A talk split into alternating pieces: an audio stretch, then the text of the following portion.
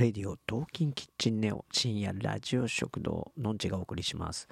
今回は虹色カルテ第7話です。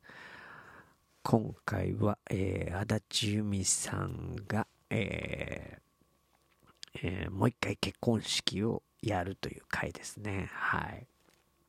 えー、足立由美さんは、えー、まだら認知症というものになっていまして、えー、このドラマではその認知症が発症して、うん、10日ぐらいで忘れてしまうっていう感じ、うん、10日スパンで忘れちゃうのかな？そんでまた戻っちゃうみたいな感じですよね、うん、そういう設定ですね。はいはい。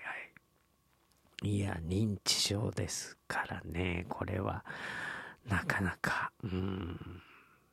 まあ、今回このドラマでは、あの、えー、前結婚式やってるんだけど、うん、なんか村のね、えー、村独自の独特な儀式というか、村のなんか洞窟みたいなとこでやる結婚式を、えー、村民みんなで作り上げようみたいな感じで、うん、なんかほのぼのとしてよかったですね。あの、なんか服というか、その着物というか、ね、それも綺麗だったしね、はい。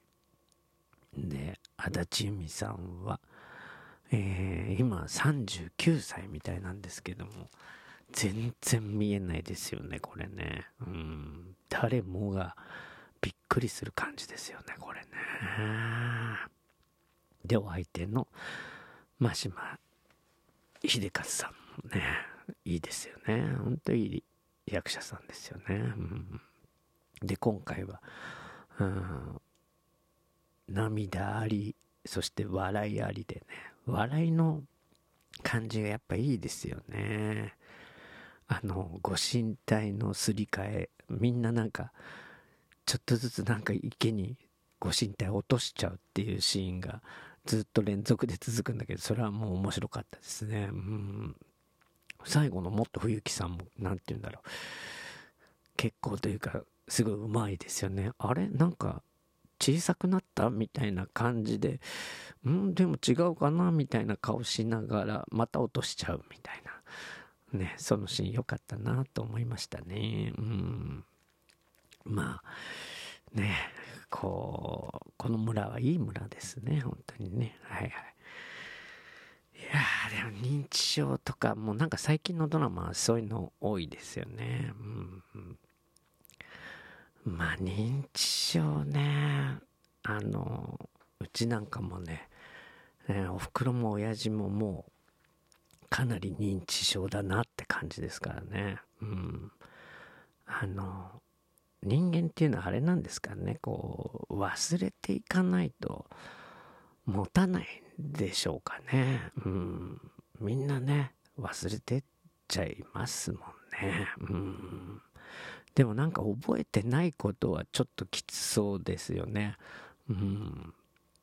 なんか、あのまあそうですよね。自分にとってもね、身に覚えがないことが起こってるんですからね。それはちょっと気持ち悪いですよね。うん。